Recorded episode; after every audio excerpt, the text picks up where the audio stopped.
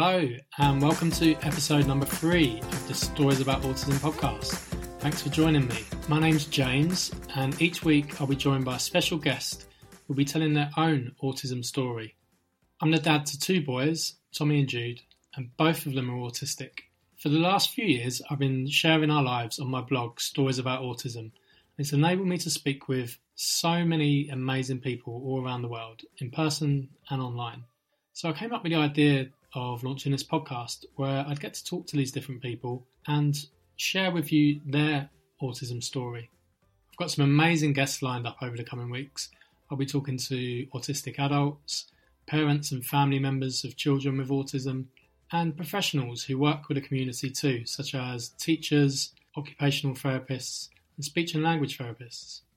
On today's episode, I'm really happy to be joined by a good friend of mine, Kevin O'Neill. You might know him better as the bearded, tattooed, beer drinking, heavy metal loving dad from Autism from a Dad's Eye View. If you enjoyed mine and Kevin's chat today, please could you leave me a review on iTunes?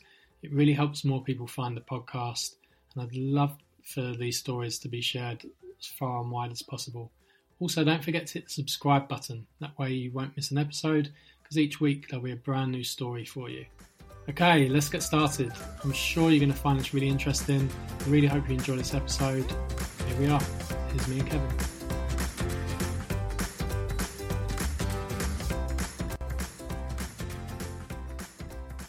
Kevin, hello. All right, James. Long time no see. It is a long time no see. Was it four months since we last saw each other? It was back in was it October, November? Was it? I think it was. Yeah, for a beer fest in Birmingham. Yeah, a couple of autism dads drinking beer. What's better than that? so we'll get to that in a bit, and everyone's yeah. thinking, wondering what we're talking about, but we'll explain all that in a bit. Um, so, do you want to just, apart from my intro, take a minute to tell everyone a little bit about yourself? Yeah, well, as that lovely introduction of me says, I'm Kevin O'Neill. Um, people on the internet will know me more by the um, Autism from a Dad's Eye View page that I run on Facebook. I am from Birmingham, England born born and raised, and I've got two boys on the autism spectrum. I've got Connor, who's high functioning. It would have been classed as Asperger's, but they don't use that um, description anymore. And then I've got Aiden, who's severely autistic, non-verbal, and quite a few other acronyms to go along with his name as well. And then they've got a big sister, Kira, who's just a gem to them.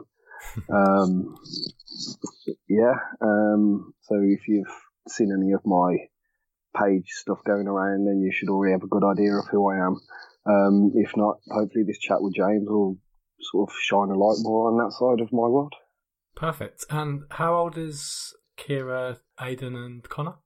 Okay. Uh, well, Kira's the oldest. Um, she's 11. Connor's 10, and Aiden is 9. Um, I can remember that quite easily because between the months of January and April, they run in um, consecutive years. but come April, she'll shoot up to 12, and then I'll get confused on what the age difference is. so you mentioned there that, that, both of the boys are autistic. Um, yeah. When did autism sort of first come into your life? Um, well, we first we weren't exactly sure about autism to begin with. Um, our first sort of concerns was when, as Connor was growing up, was his speech just wasn't developing, and obviously Kira being the oldest one, and she was fully verbal by two, holding full conversations.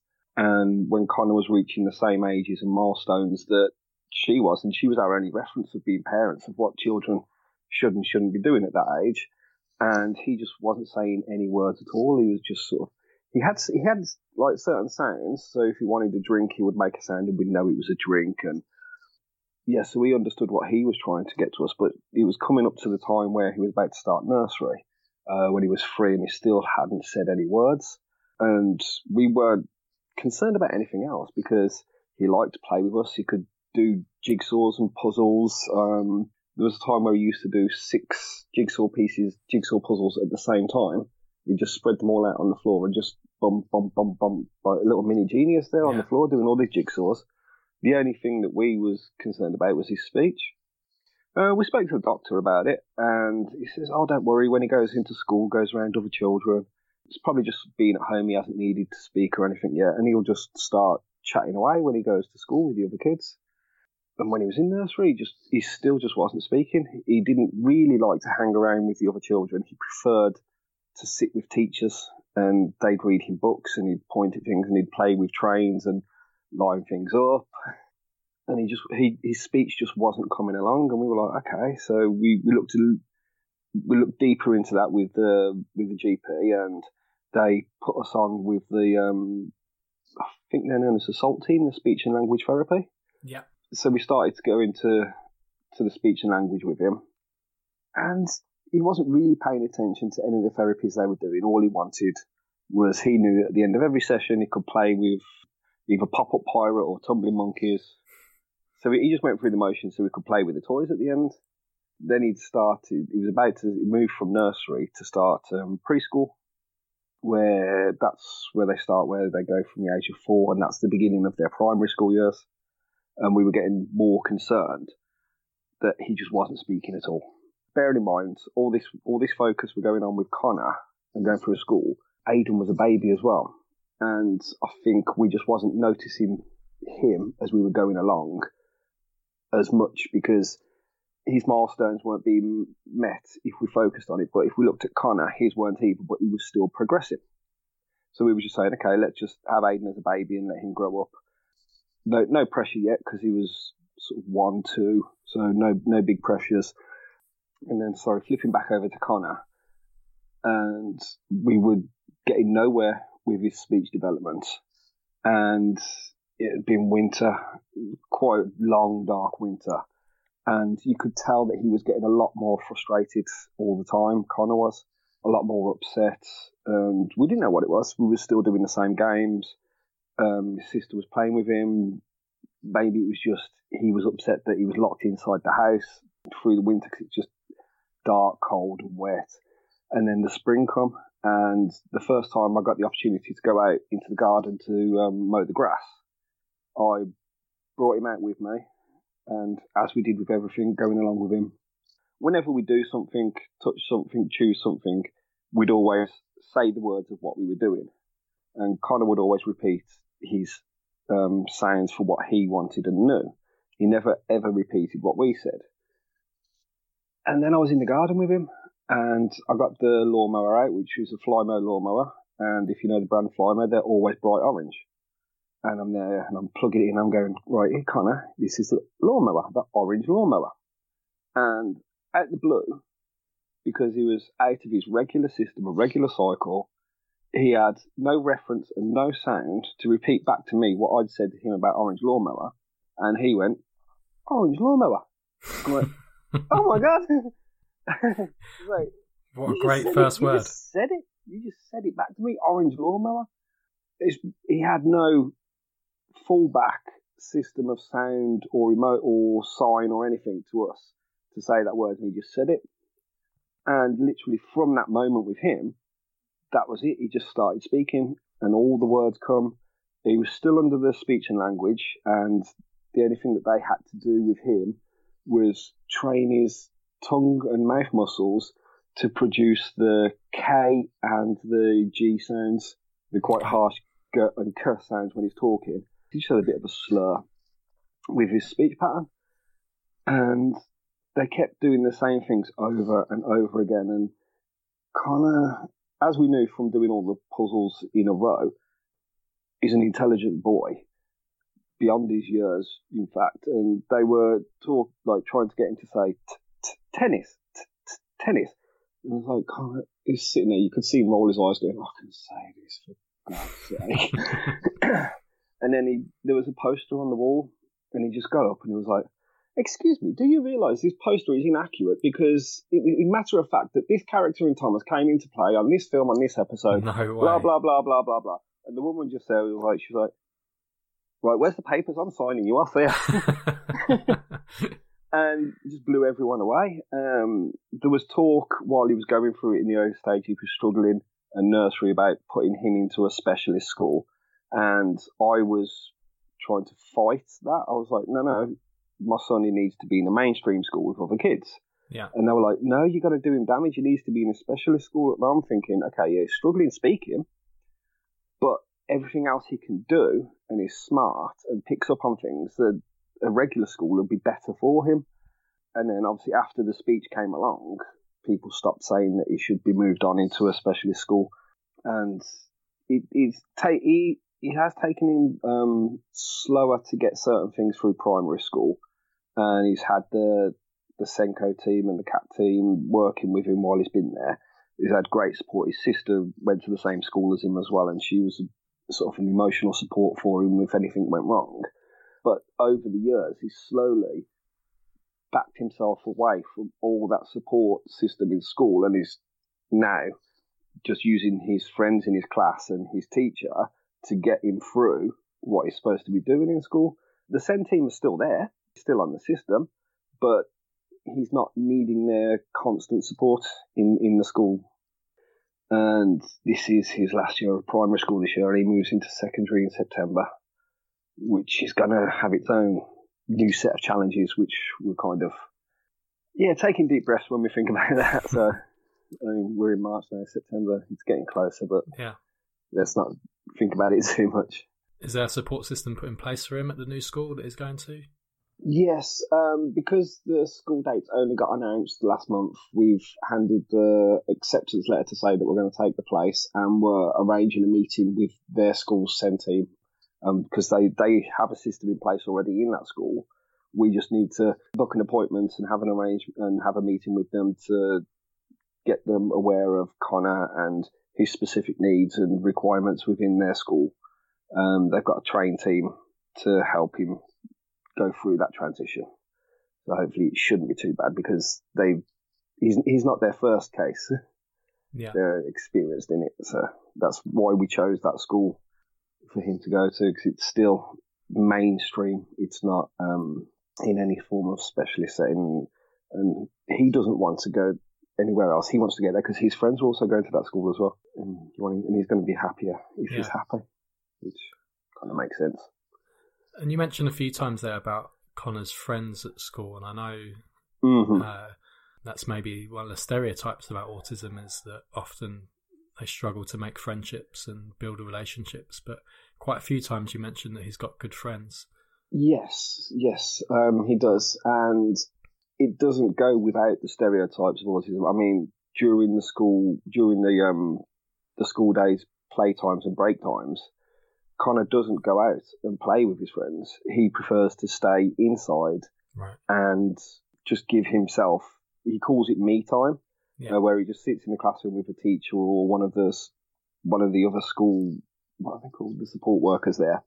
All his friends go off outside, play football, do crazy things, whatever they do, and he uses that time to let his brain sort of take it take in what's happened in class and what's happened in the lessons, and he doesn't like the um all the outside extra sensory input coming into him. He likes to be in control, so he gets away from everybody else. He's he's not hiding. He just prefers it. His teachers in the past have told us that they're worried and concerned that he doesn't play with his friends in the playground. He doesn't do this. And when I spoke to him about it, I says, "Well, what does Connor think about this? Is he doing it because he's upset?" And when I mean, because I've spoken to him before, and his answer is, well, "I like it inside." Yeah. that's where I want to be. So he's getting his sort of break, which would be known as recess, if anybody's listening. I think that's the American term, isn't it? Yeah, that's right. Yeah. Everyone uses that for their own benefit to get away from studying, get their brains, get their bodies active. He prefers to pace and skip around the classroom on his own, uh, reenacting um, whatever level of Super Mario that he was playing the night before. That's what he prefers to do, and he's happy doing that.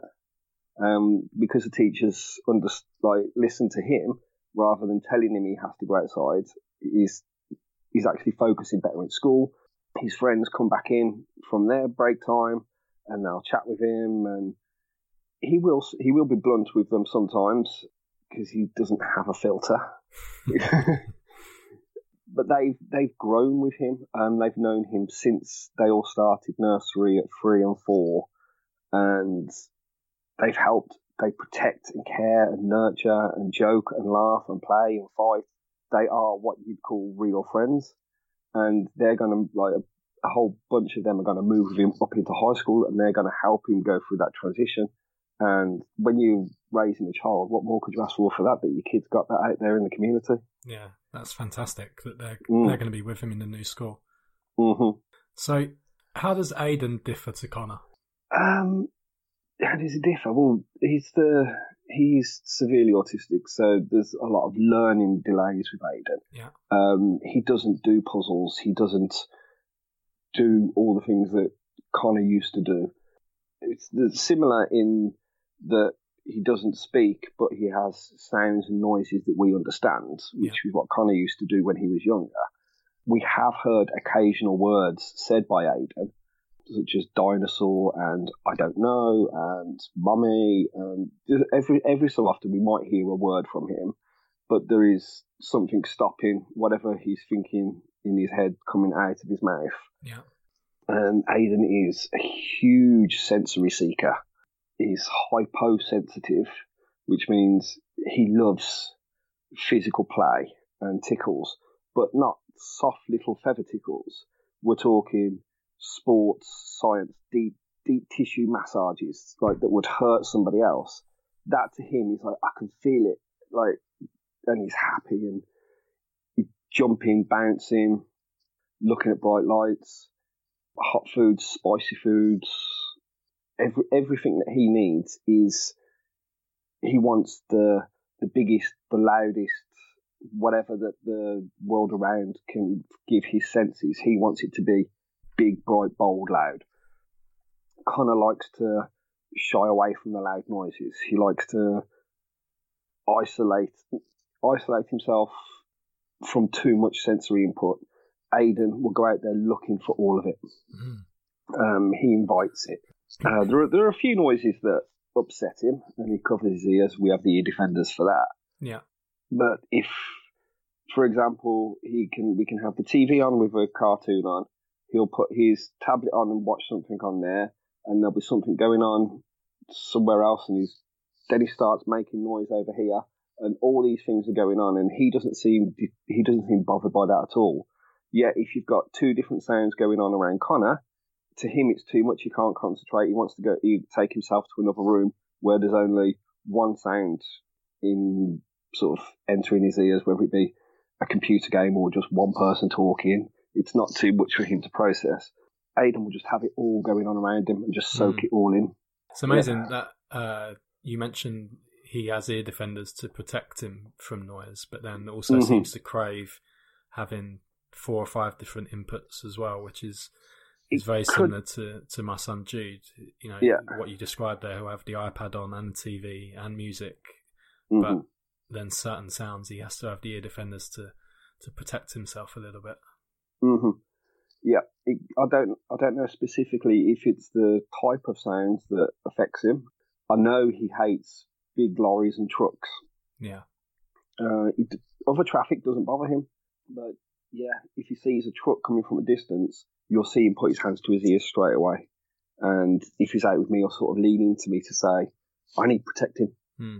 So whether one has scared him in the past, that he just remembers it when he sees it, yeah. or it's a certain vibration of the truck coming past. Because if you've if you ever had a, a, bus or a truck drive past you when you're on the street, not only is there the noise, when they come past you, there's a gust of wind that shakes you a little bit mm. if they're moving at speed. So it could be that. It could be something that knocks him off balance. The sound could knock him off balance, or the winds coming, like the wind tunnel effect that they create when they go past you. It could be that. And I know Aiden is, he has perfect balance and core strength. And I suppose if something knocks you off balance, it could make make him upset. It's like I don't fall over, I don't feel wobbly ever. Yeah. I can be I can be standing on top of the flat screen TV and I'm not going to fall. yeah, yeah. I'm I'm screaming in panic, but he's like, I'm fine, I'm fine. so, how different was the diagnosis process for um, Connor and Aiden? Okay, uh, with with Connor, it was it took a long time to come through because when the doctor finally decided to look into it, it was it was only about his speech.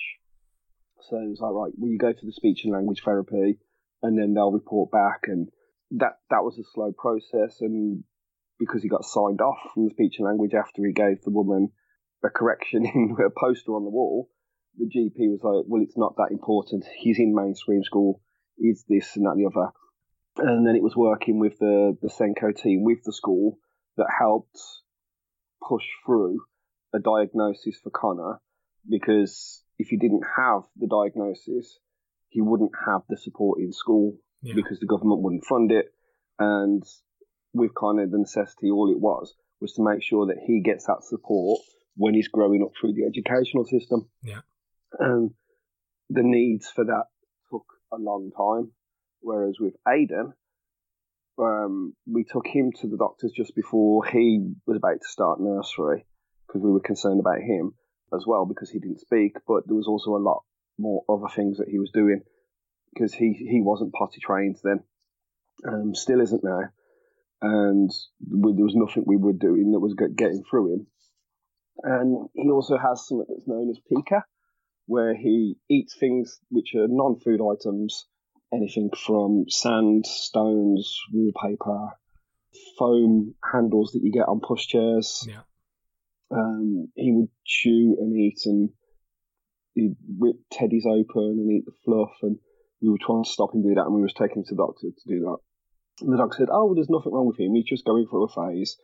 And as my wife was sat there talking to the GP, he was sat there devouring the handle of the pushchair that he was in at the time, and she's like, "How can you say that's not a problem?" um, but the GP pushed us away. Says yeah. we're just being o- overprotective parents. We're trying to find something that's not there, and then within the first two days of him starting nursery, bearing in mind that this is the nursery that both Kira and Connor went to previously, um, the headmistress come out to us and she says, "Look, we've had Aidan in on the test run because they go in for an hour before they build them up for a full day. And she's like, We've seen Aidan, and he needs to see the doctor now. We've had children in before and he's got all the signs of the other children that we've worked with that he's got autism of some of some kind. Yeah.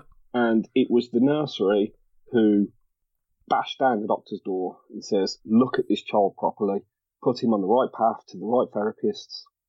And that's exactly what happened. And within a few months, we got his full diagnosis. And it happened, it started after Connor's diagnosis process, and he got it finished before Connor's. It happened in, in between all that, and it was so quick. Because he couldn't do a full day at nursery, and time was coming where he was about to start school, and he was not in a place to, um, he wasn't ready at all to go into mainstream school like his brother and sister. We knew this as his parents. It was just like, he'd just he'd escape, something would happen because he couldn't communicate with people. And the diagnosis with him was so important because that got us in touch with the um, autism specialist schools in our local area. Yeah. And we got the list of them. We went around and we found an amazing school for him where he's at now. And he's absolutely flourishing there. Now, he's not talking, He's still not potty trained. He's still severely autistic, but they're doing everything right for him. So he's developing his way in his own pace. He's not doing the government's national curriculum. They've got his own individual workbook that they work along with him, which is anything as simple as getting to copy something in um, sports, whether it be a gambol, jumping, or put shapes in shapes into holes. It's and he's nine years old now, and he's doing the what you'd call toddler games. But all of it is going along with his development in his in his pace. And when they give his sort of school reports, they're not saying, "Oh, he's well behind on the national average. This and the other he needs to improve." They're actually telling us the improvements that he has done. Yeah. For him, and his goals, and they're all unique to him. The child sat next to him in his class has completely different goals and expectations. They treat everybody there individually in the way they need to be done. and it's an amazing place, and wouldn't have been able to get him in that school if it wasn't for the diagnosis.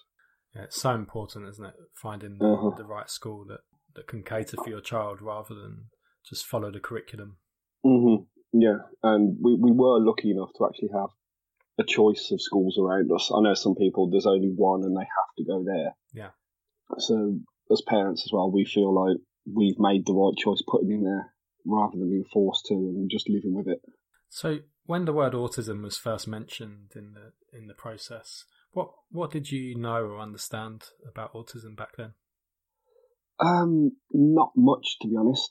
I, I was very naive, although as time was going on, I had started looking into it a little bit, and it was obvious. We knew the diagnosis before the doctors knew the diagnosis. They just confirmed it for us. Yeah. And then what went on from there afterwards is learning the individual aspect of autism. Mm. It's not just something you can read on paper and describe to everybody about everybody. It's like it's everyone is completely individual. I've got two boys. They're just over a year, a year and a half age difference, and they are they they are almost as far apart from each other as, as they can be, and they're from the same family. And over time, I've met people, friends in local support groups, autism school meetings, and every child, every person, every adult is different, and there's nothing that you could say to somebody, put it all down in one book and say this is all you need to know about autism. So when I was when I was learning, I was looking for as many stories, as many books, as many doctors' theses as possible, and just taking all all the information in, balancing it in my head, and then transferring that over to what I know of my boys and saying, yeah. right, well, that is similar to what so and so said, and this therapy may have worked with them, and so we might try doing something a certain way with either Connor or Ada, and it might be successful, it might not be. Who knows? yeah. everything we do with them may or may not be successful, but you never give up from your learning. How do you deal with that? Because I know, thinking back to when the, sort of going through the similar stages with, with my boys and doing the, the, same sort of thing of you know reading as many articles as possible, books, blogs. The amount of information can be overwhelming at times, and like you said, there's so many different therapies and so many different mm-hmm. choices. How how did you cope with that, like the overwhelm of everything? Um, me, I think it was fortunate that I have my wife with me, yeah. and she she's what you'd school that call the scholared reader. She she would sit there and read every book, every thesis, every doctor's publication. She could sit there for days, weeks, just reading through them, and she she's known me for a while, and she would filter out the information that she thinks I would need mm. to help me to understand certain things, and because me as a person, I like to practically, practically, get my words out here. I, I like to go through life practically. Yeah. I like I like to do things. I'm a hands-on type of person. Even in my career, I'm a chef. I'm I'm doing things constantly. That's how I feel like I'm achieving. And I think my wife she understands that about me. So she knows I won't be sitting there for two weeks with 52 books around me, studying constantly about something. For me, it's about doing it and having the two boys in our house living with me, that's how I'm learning now. That's how I'm studying. I'm studying them through living with them. Okay. And getting the information passed on that she's gone, oh, so and so says here, blah, blah, blah, this might be this and this. Whether it's a diet, whether it's a therapy, whether it's just somebody's personal story. She she's sort of like the the filter for my information when it comes from that side, and I practically live life with the boys. If that's the right way to explain it, I don't know. yeah, no, it sounds like it's working for you guys too. Yeah, I like, I like, I'm, I'm just a, I'm a hands-on person. Yeah, I know. Uh, on on your Facebook page, you've mentioned a few times about Kira and mm-hmm. how she gets on with the boys. So, to, tell everyone a, a little bit more about Kira. Okay. Yeah. Well, um, Kira, she's my oldest child of the of the three, and ever since they were born, she's loved her little brothers, and they, in return, have loved her back. Whereas, and as they've grown, the boys don't play with each other; they like to be in their own worlds. But both of them will play and interact with Kira, um, because they they prefer adult company to peers their own age. Yeah. But Kira Kira doesn't fit into that category. Kira is somebody that they will interact with, they will play with, they will laugh with. Um, they won't do it at the same time as each other. So it's either Connor and Kira or Aiden and Kira. And Kira loves the attention that she gets from them. She can see how special when she does something and Aiden laughs and smiles. The joy that she gets knowing that she's done that is amazing. And she does also struggle a little bit with the pressures and demands of her brothers because she's a sister and they're brothers and brothers are stinky. Let's let's be honest. you know, we we may be a special family, but we're also a very normal family. Yeah. And they will fight. They they will bicker. They will do everything, but all from all, her heart and her love for her brothers is there. Whether it's laughing, playing, fighting, she will look after them and defend them all the way.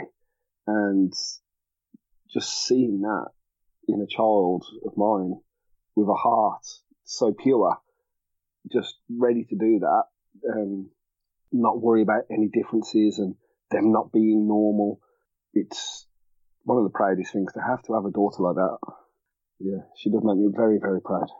Yeah. And we, we, we, we know she goes through a lot. We know she misses out on a lot of what you call sort of normal things. Yeah. So we do make sure that we take time out to give her one one on one time. It's not all about therapy and working with the boys. You know, she's still our child. She's my oldest girl, well, my only girl, but my oldest child. She's my little princess. We take her out for days. We do things just for her on her own, just to keep reminding her that she's not a carer. She does have to care, mm. but she's not a carer she is a person, and she's she's recently just moved in into high school herself, and all the reports we're getting back from all her lessons and all her teachers is just how amazing she is in her lessons. She's reaching the, the highest expected sort of grade. They haven't had any tests yet, but they they monitor them, and you know she's top of everything, and her heart's there, and yeah. So we know that something's going good with her. yeah, it's easy to tell how proud you are of her and how you, yeah. how you speak about her. How how did you both um, explain to Kira about autism? Um, uh, yeah, we've we've had to we have had to sit down and explain a few things to her. Usually after she's done or said something that's upset one of her brothers, and we're like, "You can't do that because of blah blah blah autism blah blah blah yeah. and she's like what does that mean and we've explained a few things but what we've did what we've done with all the kids all the way through any form of diagnosis that we've known ourselves is we've had the conversation open in the family we've, it's never been a secret that me and me and my wife have had whilst the kids are in bed we've had the conversation when we've sat in the doctors with Connor and we've repeated back what the doctor said to us, we've said to Connor. Whether he understood or paid attention, uh, we don't know. And the same with Aidan, whether he's paid attention. But if he is paying attention, then he knows we've not kept a secret from him. Yeah. And it's the same with Kira. And when we was going through Aiden's diagnosis and Connor had started speaking, we got a book and it was called. I think it was the little blue jar. Okay, I can't remember. I can't. I can't remember the title of the book. And it was about a family, and one of the children was doing something that was different, and how friends were reacting to them, repeating things constantly. Um, sort of autistic traits of this kid in the book, in the character in the book, and people were reacting to him. Some of them not in a nice way, some of them saying horrible things, but other people asking to please stop saying that word over and over again. Please listen. And it was actually, I'm going to research the book and try and share that link with you at some point. Yeah, um, but it, it was, it's a, it's a family book. So it reads for children as well. And we read that to them. And whilst listening to what we were saying when we were reading it, both Kira and Connor were saying, how could people be so mean about that child? And they, they were defending the character in the book. Oh, wow. They was, and there was, and then Kira was like, ah, that's like you, that is Connor, when you don't shut up. and sort of brings sort of in, in story form a way of telling them. Yeah. Um, that that was one of the big things we did to try and help her understand a bit more. But it was also helping Connor understand himself as well. And Aidan was in the room and he listened to us. We still don't know how much attention he pays to the words that we say. It's it's impossible to judge on that one. But again, if he is taking it all in um, in his own silent world and he's registering in it, then we know that we're doing the right things and saying the right things for him if he understands it. Yeah. Now, I know last year uh, Aidan went through a bit of a period of regression. Mm-hmm. What sort of first sparked that off? Like, what, what was the, how did you first notice that? Okay. Um, well, what was going on was towards the end of the school year, Aidan was getting a lot more aggressive and if we looked back on it, we could see this building up over time. And his meltdowns and his outbursts were uncontrollable. He would be running from window to patio doors and slamming himself into them, shaking the walls and windows. He would just drop to the floor and scream, moaning 70, 80% of the day being upset, being angry, just not happy in general and everything that we we've done and learned from him in the past to help calm him to redirect him. None of these techniques were working anymore. So we were trying our hardest to try and find new therapies that work to help keep him calm, to make him smile again. And it wasn't just at home, it was also happening at school. And when we are getting reports coming back saying how much of an upset day he'd had, we were thinking, okay, we've seen a pattern in the past with him where he does get upset towards the end of the school year. It's as if he knows school's almost over. It's the summer holidays. I've had enough. Just stop, stop taking me to school. Let me just stay at home. Yeah. And and when you think about that, it's a kid. I, I was like that when I was at school. You know, not so dropping to the floor and tantruming, but I probably should have done if I if I look back on it. Maybe I could have got more days off. I don't know. And then something happened while his mom was out with him, gone to the shops. He'd dropped and rolled in a tantrum rage, and he has no danger awareness, and he'd started rolling towards the road. So his mom panics, tries to pick him up to get him away from the road, safe, just safety, and he was thrashing about arms and legs, and he'd kicked her on the bridge of the nose. Um, so she wears glasses anyway, but now she couldn't see anything because her eyes were streaming. Yeah. And she was panicking and she was stressed because never has she not been able to control him. Mm. There's always been, because there's a size difference. If, if he's in a big meltdown, worst comes to the worst, pick him up, throw him over the shoulder and just walk off. Yeah. And this was the point where she'd realised he's now grown stronger than her. And she panicked, didn't know what to do. She did manage to get him home. Um, people in cars were stopping, winding down windows and shouting how much of a bad mum she was. Just really not helping the situation. Um, so she she called me when she when she finally got back in, and she was in tears, and I was at work, and I'm like, what are we going to do? And just because of how hard it was, okay, we were like, right, what we need to do now is look into medication. Um, so, something that doctors have spoken to to us about in the past about sort of behaviour modifying medication, and we were against it. We are like, no, no, we just, you know, Aiden's Aiden. We like him being who he is. He's funny. He's this. He's that. He's a bit of a handful, but you know, he's a character, and we love him. But because of the size and the strength difference and how big the outbursts are getting in the house and on the streets now, we were we were like, okay, we, we do need to look into this as medication.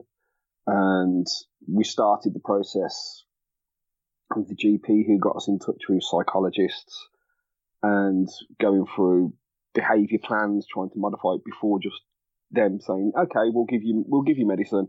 Here you go, behaviour sorted. They wanted to see if there's something we could do in life and the way we interact with him first. Yeah. So they sort of monitored his progress, and so we, we were going through this system, and he was still having um, the meltdowns and the upsets, and we were recording every date, time, uh, how long, what happened, and after we'd come out of one of the sessions where it was just me and his mum with the psychologist and he was at school, as we were leaving that, I had a phone call from the school. They says, we're taking Aidan to the hospital. I'm like, what? Was like, yes, he's had what we can best describe as a seizure, an absent seizure, which went on for over 10 minutes. And he's been assessed by the ambulance people. We need to take him to the hospital now. And all of a sudden, everything in my head was like, yeah, you know what? When he's been angry before, I've seen him. Before he gets angry, he stops, he stands still. He stops what he's doing, and then he's freaking out and we got assessed. He got he got assessed, and the word epilepsy was going around. Everyone speaking, so we've um, was like epilepsy, but he's not convulsing. I wasn't looking for or paying attention to something called an absent seizure, yeah. which is where for split seconds he he completely shuts down, and then he comes to, wakes up, and he's got a headache. He's confused. He's lost. He's angry and it's like, is this why he's been so angry for the last year, building up over time? Has he been having these seizures that we did not recognize? Is this why he's regressed from the interactive boy that he was to the child who has stopped feeding himself that we've had to hand feed him? He doesn't go on a tablet anymore. It's like, and I felt terrible as a parent for not picking up on it. But we went, we, we went through the scans, the MRIs, and they they recognised the whatever. I'm not a I'm not a neurosurgeon, so I don't know what they recognised, but they saw that it was epilepsy, and we've been put on the medication to help balance his seizures out. And what we noticed after, because it, it does take a few weeks for the medication to build up in the system, and we noticed within two weeks his behaviour has completely calmed down. His happiness has come back. His interactions in what he does is all coming back. He's feeding himself again. He's playing, he's laughing, he's instigating something with his sister, and everything now is amazing. In the regression and the anger times, it was getting very hard for us. Yeah. And we we we were focused we were focused so much at the time on trying to get him on behaviour medication that we as parents sucked so bad that we missed that what he really needed was um, the epilepsy medicine, which was stopping him having seizures. And he's so happy and calm now because the medication, the one that was prescribed to him, is working. That he's not having the headaches and the blackouts and the absent seizures that he can just carry on being happy. And we we're not on any behaviour medications anymore. It's just the um the epilepsy one for him, mm. and that that's what he needed from us, not behaviour meds. Not I'm not saying to anybody else that if you if your child requires it, then they do. Then you know every child is individual, but in our case with Aiden, it was just something that we missed. We didn't spot at the beginning that that's what the problem could have been. Yeah, and that was a hard time. Yeah, it sounds like. I mean, it's fantastic that he's had the progress that he's had by you finding out the what the the main cause was. Um, uh-huh. I think you were a bit hard on yourself there about uh, your parenting sucking. But, yeah, but when when when you see something and it's explained to you, and you mm. can say, "Oh yeah, oh okay, we've noticed that in the past. We just didn't know yeah. that we just didn't know that we noticed." I think because we were looking somewhere else for something else. Um, yeah, and I think, like you said, the the type of seizure it was, you you know, I, I would expect epilepsy to be convulsions. I've mm-hmm. had no idea about absent seizures until from speaking to you before. So yeah, just really glad that, that things have got a lot better for him now because of it. Oh, so so much happening, joyful. Yeah, still a handful. right, so let's move on to the reason that we actually know each other is because of your your Facebook page, Autism from a Dad's Eye View. What sort of first prompted you to to start a page? Um, starting the page was I post stuff on my personal timeline all the time, and nobody on my friends list really cared, and they got bored because they're going on holidays and drinking cocktails here and there. Yeah. Um, I'm talking about other boring things, and we was just coming up to a summer holiday, and we were going to do we were planning loads of little mini adventures and things to do with the kids during the summer break. And I was like, ah, you know what? I think I'll just create a little page and invite a few of my family and friends from my friends list to read what I write on there because these are the people who care and I'm not going to bore them yeah. and, and drive them away because I did feel like at the time that what I was talking about was driving some people away. So I just did it for the for a few select family and friends that I knew personally. And then I was, as I was sort of building and creating it from within the first week of looking at what I was doing, it's like, oh, because fa- Facebook will say, you've created a page, would you like to do this? Would you like to promote this? And it gives you hints and tips on how to run a pages. And it calls it as a business. And I was like, this isn't a business. This is just a little diary for me. Yeah. But looking through some of the hints and tips, is like I, I searched out um, some other autism pages, and I was reading through what they were doing. Were you following autism pages already then? Or? No, no, no, I, no, I wasn't. I only started looking for them after I started mine. I had seen some things come up on the internet where my wife would say, when she's doing all her research, she's like, "Oh, this this study from this page that was shared here," and so I knew they existed. Yeah. Um, I just didn't know what was out there. And when I was looking, it's like mom, mom, mom, mom, mm. mom, mom, mom, constantly. And then there was autism daddy. It's like, oh, okay, there's a dad out there. there, is, there is one. Yeah. And I was like, okay, so my page actually is kind of unique in this world. And I was like, maybe I should try and help and influence and promote it that way. But I was very sort of slow builder with my page. I think it took me nearly a year to get my first thousand likes, which was amazing. And I felt like that was it. I've achieved everything. I've got a thousand people that like my page. This is amazing. This is more than on my friends list. Yeah. And then people started messaging me and answering things on my posts. And I could see the community that was building up. People who would look forward to my next story of what Aiden did, what Connor did, what Kira's done. I could see the way that they were talking and reacting and then you get the messages where people thank you for being there for them and having another voice out there. And I start also started getting messages from wives saying this page would be great for my husband to read, but mm. he doesn't like Facebook. He doesn't like doing things like this. He's a private man. He doesn't like talking talking publicly. And I'd hear that quite a lot. So from the page, I thought, you know what? maybe I should create a private chat group for dads because some men don't like talking in public that about something that could embarrass them, upset them. Yeah. Um, but you get a few men in a quiet room and they will chat and talk all their problems out. So, and I thought, okay, so what I'll do is I'll create a little support group for dads only so they can do it without fear of their wives or their friends who aren't involved in the autism community looking at what they're saying and judging them for that. And I was like, and I so I started the dads group for that.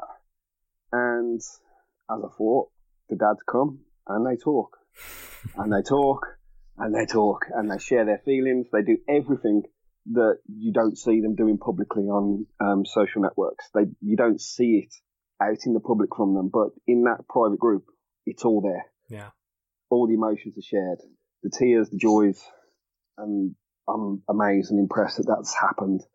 Yeah, I created it. I'm the admin of it, but I don't do anything.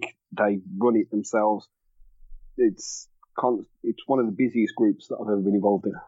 How many members is it now? The the dads group is up over a thousand now. Yeah. Um, I might be able to find that on here right now, but it's a very pro. It's hard to find because it's a closed group. Mm. So anybody who's in the group, nobody outside of the group can see what's been posted.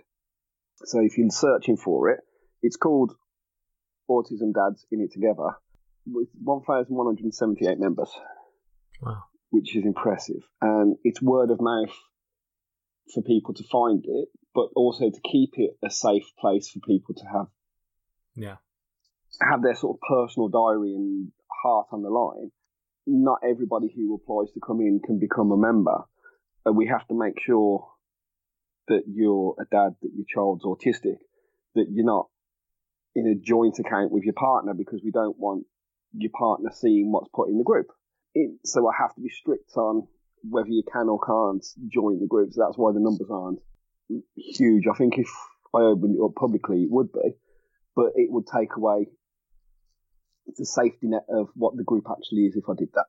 Yeah, I mean, I'm, I think that's how I found you. To be honest, I think I joined the group before I knew about your Facebook page. I'm pretty mm-hmm. sure that's I obviously stumbled across it on Facebook, uh, and yeah, I can I can say that it is a fantastic place of support. It is a place that dads get together and just chat. And the same thing, I've had quite a few people message my page and say about their husbands and their, their boyfriends, and I've always pushed them towards that group because I know even for me, just reading what some of the other dads say, it is a big help and a support and yeah, and then it led to me finding your page and uh, mm-hmm. joining you on a, couple of nights out. I think the first time we met up was last year at the BAPS Awards ceremony, wasn't it? Where I come to see you win your award. Congratulations. That's right. Thank you. Um, so BAPS, for everyone who's wondering, is uh, for bloody awesome parents, uh, not for anything else you might be thinking. So yeah, that's right. Last year I won an award there, and this year me and Kev are both up in the same category, so that's going to be interesting. My, my, first, my first nomination. I, I, don't mind if you win that easily. so um, not the, jealous at all. Somebody throwing things away, won't yeah. there. but the main thing is, it gives us an excuse to uh, meet up and have a beer again. Oh yeah, looking forward to that. There's also another group you run, the the food group. Yes, um, very very recently, I started up a, a, new page in a group as well with a lovely lady, Jen, from over in Florida, um, where we're focusing on autism and food because I'm a chef and I figured I might as well actually put some of my practical use, my practical skills to use. I go to work and I cook and I come home and I cook and even though I'm a chef, it doesn't mean that my kids eat everything I cook.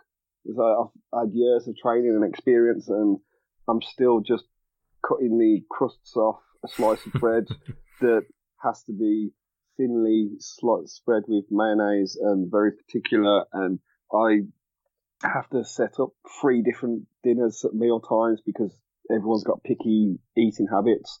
Yeah, I may, I may be a chef, but I'm, I'm not new to the world of preparing food for autism and introducing food and food versions and allergies and Jen has got a son who's just turned 21, Cody, who he himself is now learning practical life skills to cook for himself. So me and Connor will make film a video of me teaching him how to cook a meal for himself.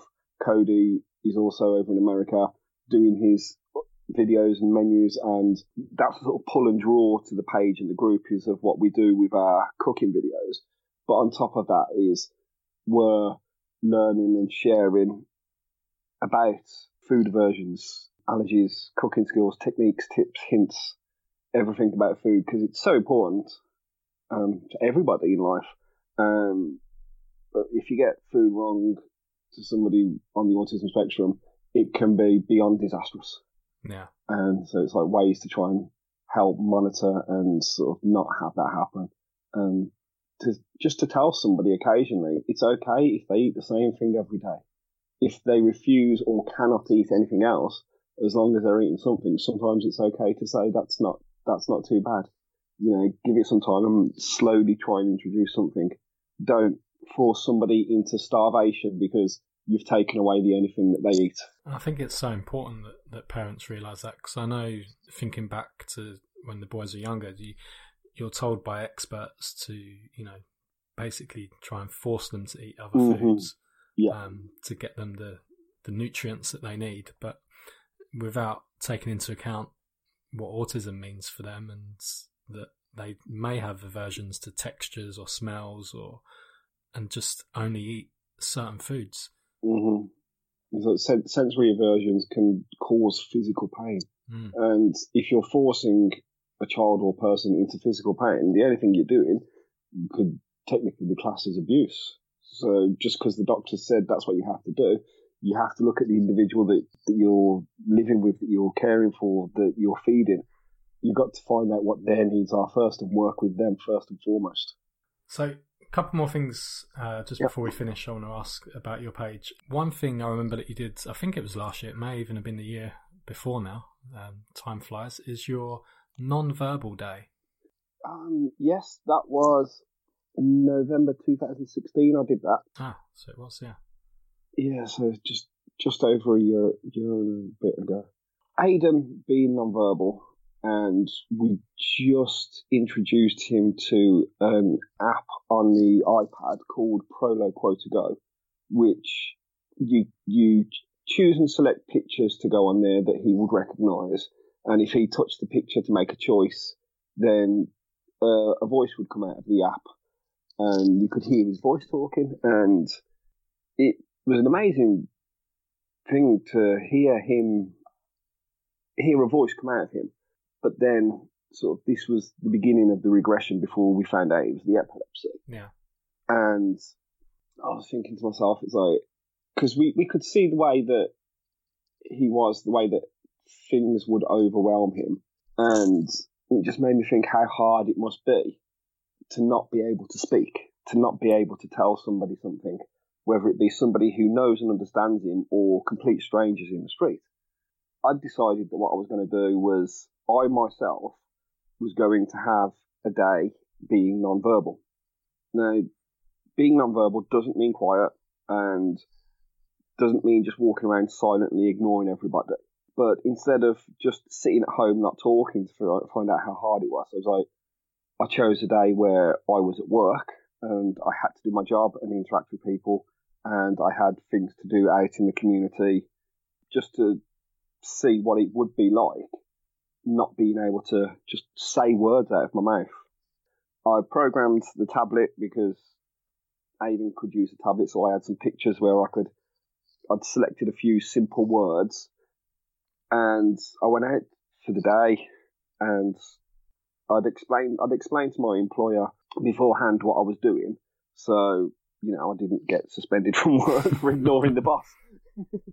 and she was very welcoming um, about the whole thing and she'd informed all the staff that I was doing this, and if they needed to speak to me, they needed to pause and take time and give me time to answer them. So they'd already been given a briefing to take more time and care when communicating with me. So, you know, I'm, I'm working, I'm a chef, and kitchens are noisy. people asking people to do things for you to help you yeah. From the other side of the kitchen when you can't just say, hey, excuse me, made me want to scream. It made me want to just shout and bang things. It made me want to go and sit in the staff room quietly, away from everybody. I was grinding my teeth all day. I was mm. anxious. Uh, I, when I finally got home from work, I was exhausted. I just wanted to go and lie down. And I'm thinking, I've done this for one day. Yeah. One one day, and it's beaten me down like this, and it it's helped me understand a lot more about Aiden. When he comes in from school, he jumps on the sofa, he gets his blanket, he throws it over his head, and in the past I've gone, ah, oh, come on, take that off you. We're gonna do this. We've got to do this. Like let's let's do this instead. And he's like tried to jump back on the sofa, and I'm like, uh, I I understand now, dude, why you do that you just come in and just that's it. hide hide away for a bit, calm down, because it's exhausting. And I've I, I've built a lot of. I thought I had compassion for him before, but I have a lot more now. And when he does certain things, I can see when I was doing them myself. Like when I was grinding my teeth, I was like, why was I grinding my teeth? It's like trying to create a, a sensation in my head so I could feel something because words weren't coming out. Oh, really? Yeah, that was one of the little weird things I picked up on. There was quite a few more details. I can't remember them off the top of my head, but I do know it was a big eye opener to do that. Mm. And I actually would recommend if anybody out there has a child who's nonverbal or a family member or just somebody that they know to commit themselves to trying a day doing a nonverbal. You can use the talking tablet app if that's what you want. Write pen and paper because you know nonverbal. It's the the day was about the speaking, but it doesn't stop you communicating because nonverbal communicates in all other ways. So whatever ways that you can communicate with, use use all of those, and just see if you yourself can pick up on anything you might have missed about somebody you know or love or care for. So you can just see it from their point of view for a little bit. It's an eye opener. I would recommend if anybody else out there just to try it for themselves. Yeah, it sounds like a really powerful experience. Mm, yeah, because this even now, like I say, this was back in November 2016. Asking me that question, yeah, just reminds me of everything I felt on that day and how I felt afterwards. I can still feel it all now. Yeah, I can tell. Yeah, I can tell the way you described it. So, one other thing your your page is, uh, or that your page followers know you for, is being very pro stim. Could you explain that for us? Yes, indeed. Stimming, self-stimulatories, rocking, stimming, tapping, running, hopping, bouncing, flapping, you name it. I'm sitting here right now with the ring that you get off a pop bottle. You know when you take the lid off a pop bottle? Yeah. And you get the little plastic ring at the bottom where where you break the seal? Okay, yeah, yeah. For for this whole interview, I've been spinning that around my finger. for the for the whole time we've been sat here chatting, I've, I've had this on my finger and I've been spinning it round. That's mine. That's one of mine. I used to rock. I used to tap my feet and shake my leg when I was anxious, nervous, excited, you name it. And my boys have all got their own little quirks and their own little stims. Connor likes to sort of take a, a jump forward and flop and flop his body sort of not to the floor, just as if he's just landed a superhero move or something. Um, Aiden has verbal stims and physical stims. He tenses up his body. He flicks his fingers in front of, right in front of his nose. All of it is just them. It's what they do. It's how it makes them happy. It keeps them controlled and focused. And there are some people out there, teachers, therapists, that try and stop that in autistic people. Mm. Um, I think the word quiet, the phrase quiet hands has been put around before yeah. when they're in class and studying. It's like quiet hands. It's like, why? Can you hear that? No. Nope. Nope, that's me doing my hands what yeah. Aiden does. What do you mean? What do you mean quiet hands? They're quiet. they're really quiet. You, they're just upsetting you because they're waving. It's not stopping hmm. concentration. In fact, it's helping and aiding concentration. And the stigma of, oh, but you'll get laughed at, you'll get picked on. The only reason I get laughed at and picked on is because it's been a stigma through the years of people trying to hide any differences from the rest of the community that that's why it's still an issue in some places and some areas and some families. If you bring it out into the open, if you say, look, this is what they do, this is what they do, this is what they've always done, this is what you do, every person has a stim, whether they twiddle their hair, whether they tap a pen. It's just a different version of that. It's not wrong. It's fine. Let them flop, let them flap, let them bounce, let them hop, let them skip. Connor's teachers in his classroom, bearing in mind that he's in a mainstream school, allow him during lessons to stand up and do. He usually does about three spins out of his chair, and then he sits back down. They tried to stop him once, and then he freaked out. And we spoke to them, and they asked him why he does that, and he says it helps me concentrate. And the discussion was, well, is it upsetting anybody? Is it hurting anybody? No. Is it distracting the other children? No, because it's Connor and they're used to him. Um, the other children in the classroom know it's Connor. He gets up and does it. He doesn't disrupt the class. He doesn't hurt anybody. He doesn't offend anybody. It's some, it, um, so why stop it? So I'm on a lot of my campaigning that I do. I hashtag ProStim because there's nothing wrong with it. Unless it's hurting somebody, um, yourself or others, then a redirection has to be put in place because that's that's a safety issue. But when it just comes to a verbal stim or hand flapping, there's nothing wrong with it. Don't stop it. Ignore people when they say quiet hands. It's like the hands are quiet; they're not making a noise. And now I'm quite passionate about that one actually. And you've every right to be passionate about it. I think it's it's one of the most important things I've learned along the way in, in my autism experience over the years is stop being that parent who's you know trying to correct stimming to be mm-hmm. more normal behavior um, yeah. and actually let your children do it and understand why they do it mm-hmm. cool so just before i ask you the final question um, i just want to say thank you for joining us today for you're being, welcome thank you for inviting me uh, for being such a positive example for the your for your family, for um, the many thousands of people who, who interact with you on Facebook, and for the autism community. Do you want to let everyone know how can people best find you online? If you just search in autism from a dad's eye view, you can find me on Facebook. You can find me on Twitter, which is also it's just copies my posts. But if you're not on Facebook, if you still type in autism from a dad's eye view, it should bring up my blogger account, which not as in depth and details and kept up to date, but it's still there and you can find links. But yeah, just searching autism from a dad's eye view, and that's that's where you'll find me. Perfect, and we'll put those links in the show notes um, for everyone so that they can easily find you. So, just to finish, what would you like the world to know about autism? It's not scary. It's not taboo. It's different. It's challenging if you're a parent, it's not the world that you're expecting when you raise the child, but know, fuck it, get over it, move on. This is the world you got now. Learn, learn to love it as soon as possible. Learn to understand it as soon as possible.